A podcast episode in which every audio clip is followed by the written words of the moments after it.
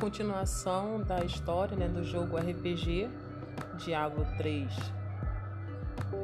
Então, é, você já escolheu o seu personagem?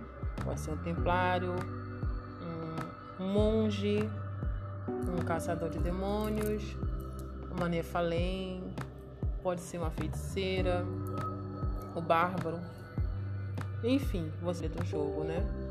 Então você está na cidade triste. Não esqueça que na cidade tem ferreiros, mas tem um ferreiro baixinho, gordinho, que ele vende é, produtos que você vai precisar, entendeu? Para sua armadura, espada, arco e flecha, enfim. Se você tiver dinheiro, você compre com ele.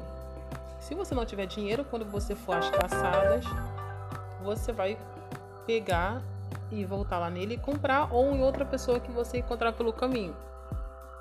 Também tem um joalheiro, só que ele vai aparecer depois, porque você durante as suas caçadas você vai encontrar várias várias pedras preciosas, como ametista, diamante, topázio. Essas pedras vão servir para você encaixar nas suas armas e ganhar mais poder. Vai ser lá para frente porque você vai ter que salvar, né, o joalheiro numa missão que vai aparecer para depois você, ele poder fabricar as joias para você. Entendeu? E também outra dica importante é que não esqueça que depois que você nas suas missões que ele é um guerreiro templário que bloqueia as ações do inimigo e curar. Por exemplo, a sua energia está muito baixa, ele pode chegar até você e te curar, entendeu? E você voltar a lutar. Mas essa opção de cura você vai ver lá no seu inventário lá. Aí você vai ver direitinho e você vai e coloca. E também tem os, uns portais mágicos para você não ter que voltar aquele caminho todo.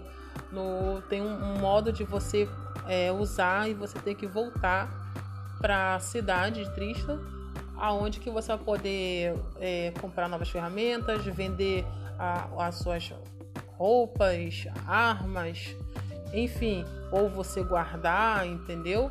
Porque nessa cidade triste ela é muito principal para você poder fazer esse tipo de coisa, entendeu? Em vez de você ter que voltar aquele caminho todo, você tem uma maneira mágica de você seguir isso.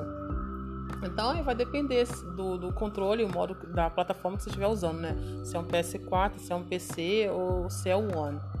Enfim, tá aí a minha dica, a segunda dica do Diablo 3 para vocês que estão iniciando agora no jogo de G, nesse jogo que é muito antigo e gostariam de jogar.